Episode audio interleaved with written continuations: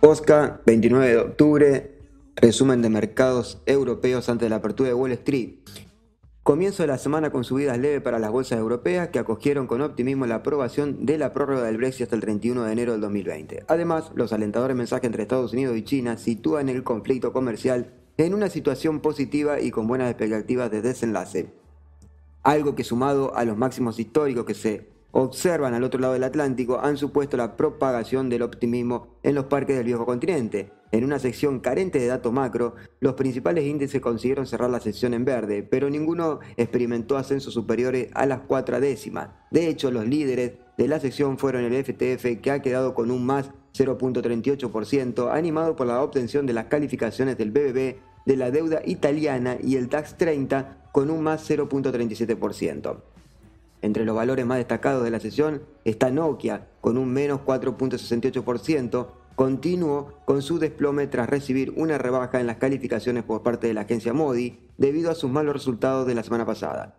Por el lado de Wall Street, continúa con la euforia afianzando sus máximos con subidas en la sesión de ayer. El Nasdaq 100 ha quedado con un más 1.0%, el SP500 con un más 0.56% y el Dow Jones con un más 0.49%. Al positivismo derivado del clima comercial se han sumado los alentadores resultados corporativos, entre los que destacamos Spofi, que ha quedado con un más 16.20%, batiendo las expectativas de los analistas.